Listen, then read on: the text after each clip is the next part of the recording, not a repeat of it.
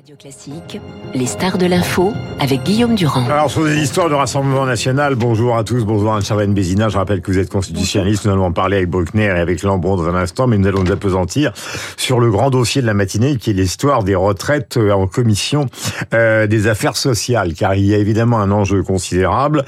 Du côté de la gauche et de Lyotte, on a l'intention de faire voter la possibilité qu'il y ait un vote, donc le 8 juin prochain, et de l'autre côté, c'est-à-dire du côté des macronistes, on considère que ce projet de loi est totalement irrecevable, car contraire à la Constitution, l'article 40, car il prévoit, j'espère être précis, il prévoit des déficits que conteste totalement le gouvernement. Est-ce que vous pensez qu'à l'issue de la réunion ce matin, euh, on va sortir avec une vision claire des choses, ou est-ce qu'il va falloir que la présidente de l'Assemblée nationale revienne à la charge deux jours plus tard en réunissant un bureau pour déclarer l'irrecevabilité alors, si on parle du texte en tant que tel, on va avoir une issue. On va savoir si la majorité a réussi à se mettre d'accord pour ne pas voter ce texte ou pour peut-être abroger son article premier, ce qui était dans les scénarios de la majorité. Euh, ça, on aura une issue euh, textuelle. Sur le plan de l'irrecevabilité, non, on n'aura pas de réponse euh, à l'issue de cette réunion de commission, puisque s'il fallait y revenir et donc à nouveau se pencher sur cet article 40, oui, il faudrait une initiative de la part soit d'un membre du gouvernement, soit d'un député, donc pourquoi pas de la présidente de l'Assemblée en sa Mhm. qualité de membre de l'Assemblée.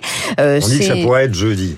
Ça pourrait en effet euh, se euh, dérouler de nouveau. Néanmoins, il faut le dire quand même, l'idée de re-réunir un bureau euh, de l'Assemblée nationale sur cette question, ça serait assez inédit sous la Ve République, parce que ça a déjà été tranché une fois par la présidente de l'Assemblée nationale, qui au stade même de d'avant le dépôt de cette proposition a laissé passer ce texte en le considérant comme recevable au titre de l'article 40. Donc, ça serait une première fois qu'on aurait une, un changement comme ça de pied de la part de la présidente de l'Assemblée, mais c'est à, c'est à envisager, en Alors, j'interroge directement la constitutionniste. Est-ce que vous croyez? Parce qu'en fait, dans la tête, par exemple, de Charles de Courson ou des patrons de Lyotte, l'idée, c'est qu'ils savent très bien que tout ça sera finalement retoqué par le Sénat.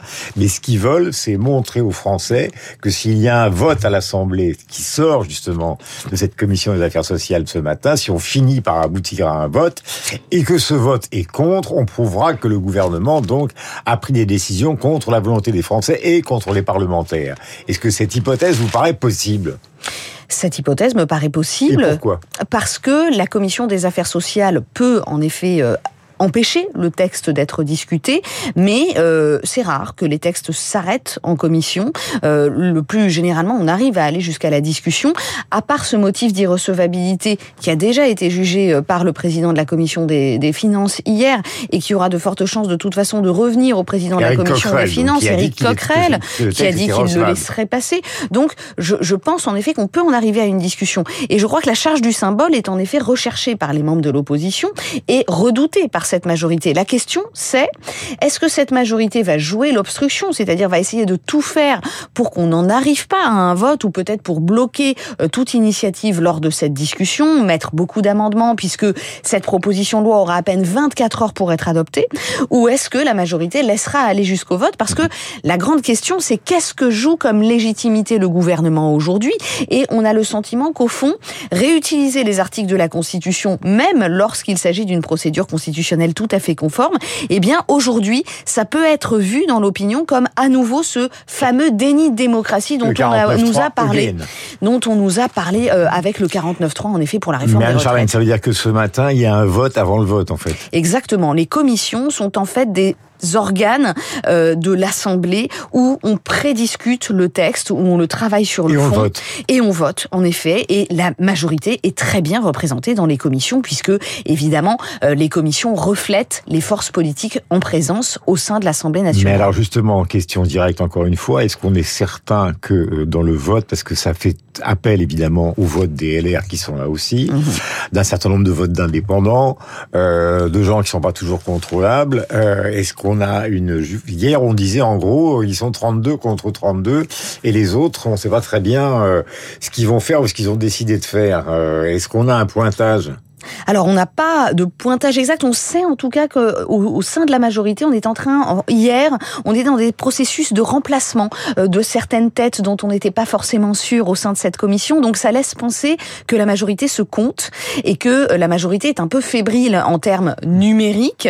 Euh, néanmoins, c'est vrai que ça va dépendre aussi peut-être d'une forme d'intention de la part des LR. Mmh. Est-ce que on rejoue le match de la réforme des retraites à se compter jusqu'au jour du vote lors de la discussion publique ou est-ce qu'on essaye plutôt de rester dans des cénacles un peu fermés comme ceux de la commission et donc d'étouffer, on va dire, l'affaire avant qu'elle n'arrive en discussion? Tout à nouveau va se jouer sur les voix euh, des LR et euh, donc de la question de leur sympathie avec la majorité ce matin. Charles de Courson, qui a toujours été un, parlementaire euh, de droite et qui était dans le passé donc favorable à la retraite à 65 ans, a dit ce gouvernement finira par tomber quoi qu'il arrive. En gros, on va y arriver. Il est évident qu'il y a une sorte de jonction qu'on peut faire entre ce que vous nous démontrez ce matin et ce que disait Guillaume Tabar tout à l'heure. C'est un peu curieux d'avoir un président de la République qui, d'une certaine manière, je le disais, jardin des supplices à l'égard de Madame Borne, donc euh, fragilisation de la première ministre, donc fragilisation du gouvernement, et de l'autre côté euh, des opposants qui viennent d'horizons divers et qui n'ont finalement comme seule obsession que de faire tomber le gouvernement, en gros, d'infliger une défaite symbolique à Emmanuel Macron, même si la loi est une loi qui, qui a été promulguée. Au fond, ce qu'on retrouve ici, c'est la majorité relative. C'est-à-dire que sous la Ve République, on peut pas dire qu'on on, vive vraiment dans un régime adapté euh, pour ce type de majorité resserrée comme ça. Parce que ça prouve que le président de la République est l'organe dont, dont émanent les décisions, dont même lorsqu'il ne dirige pas, on a le sentiment euh, qu'il est la tête euh, décisionnelle, et bien que tout ce système très centralisé autour du président fonctionne bien avec une majorité absolue où l'Assemblée suit son président. Alors qu'aujourd'hui, l'idée même de tractation, l'idée d'opposition qui ne sont pas coalisées entre elles, euh, nous prouve bien qu'on est dans un système tout à fait inédit, dans une euh, dans un jeu des forces politiques qu'on ne connaît pas. Donc oui, les quatre ans à venir risquent d'être assez chaotiques, notamment parce que la majorité est obligée d'aller chercher des accords auprès de certains de ses alliés, comme les LR. On le voit mhm. sur le sujet de l'immigration, et pour autant, euh, on n'est pas forcément garanti que la première ministre ait encore le la, la légitimité, le panache pour bah, être la légitime. Qui lui avait été donné, les fameux 100 jours. Et c'est dans c'est dans les fameux 100 jours de, de lui donner cette mission d'élargir sa majorité. Donc, y parviendra-t-elle? C'est vraiment là tout l'enjeu. Les oppositions, euh, sous la Ve République, ont l'habitude justement de toujours tenser le gouvernement, mais la vraie euh, alternative qui doit être apportée, c'est de pouvoir proposer quelque chose d'autre. Et c'est vrai qu'on voit aujourd'hui que le groupe Lyot a au moins euh, cette vertu d'être un peu la synthèse de toutes les oppositions, d'être un peu l'opposition propre en quelque sorte, parce que le RN ne veut pas travailler avec le LFI et réciproquement,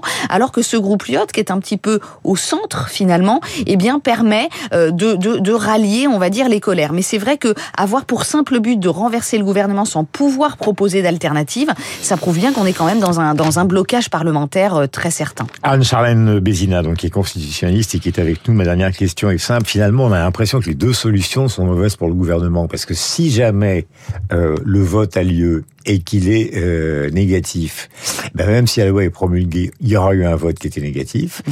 Et si d'autre part, on passe par des procédures qui sont des procédures que les autres vont considérer comme antidémocratiques, c'est-à-dire des procédures euh, d'interdiction, euh, quelles qu'elles soient, avec des interprétations différentes de la Constitution, là aussi, ce sera vécu comme une sorte de 49.3 euh, deuxième version. Donc dans tous les cas, c'est quand même, enfin tous les scénarios, le passage en force ou, le passage parlementaire ne sont pas très bons. Au fond, j'ai le sentiment que cette proposition de loi est déjà allée trop loin, en effet, euh, pour euh, permettre au gouvernement de s'en sortir euh, sans perdre trop de plumes. Puisque c'est vrai que si l'irrecevabilité avait été proposée avant même que cette proposition ne soit imprimée, déposée, peut-être qu'on aurait entendu moins de choses autour de sa discussion, de son vote. Or, aujourd'hui, cette proposition de loi, on a l'impression que c'est un peu le deuxième scénario de la réforme des retraites. Et donc, à nouveau, craindre la discussion, c'est d'ailleurs là-dessus que s'appuie Éric Coquerel en disant on a une majorité qui craint la discussion au sein du Parlement, eh bien ça fait courir au gouvernement un risque. Donc en effet, il y a les deux écueils entre paraître autoritaire et utiliser la Constitution et à nouveau rejouer le scénario du 49-3 mhm. et finalement euh, risquer en, en risquer en symbole avec un vote à l'Assemblée nationale qui donnerait l'impression finalement que les oppositions ont encore une pièce dans la machine, ont encore finalement euh, quelque chose alors que les Français commençaient à s'apaiser sur cette question. Donc on est en train de remettre le feu aux poudres résoudre dans les deux cas. Merci Anne-Charlène Bézina. Je rappelle que le rapporteur donc euh, Renaissance euh, qui s'appelle Jean-René Cazeneuve a publié donc pour contrer Eric Coquerel un communiqué de 11 pages dans lequel il a montré ou il a voulu montrer le nombre de décisions qui avaient eu lieu dans le passé pour déclarer irrecevable un texte de ce type euh, parce que justement il provoquait des déficits dans les comptes publics. 8h29, la suite dans un instant et puis nous retrouvons Pascal Bruckner et Marc Lambron sur le coup de gueule de Macron du président de la République donc au Conseil des ministres à l'égard du gouvernement d'Elisabeth Borne.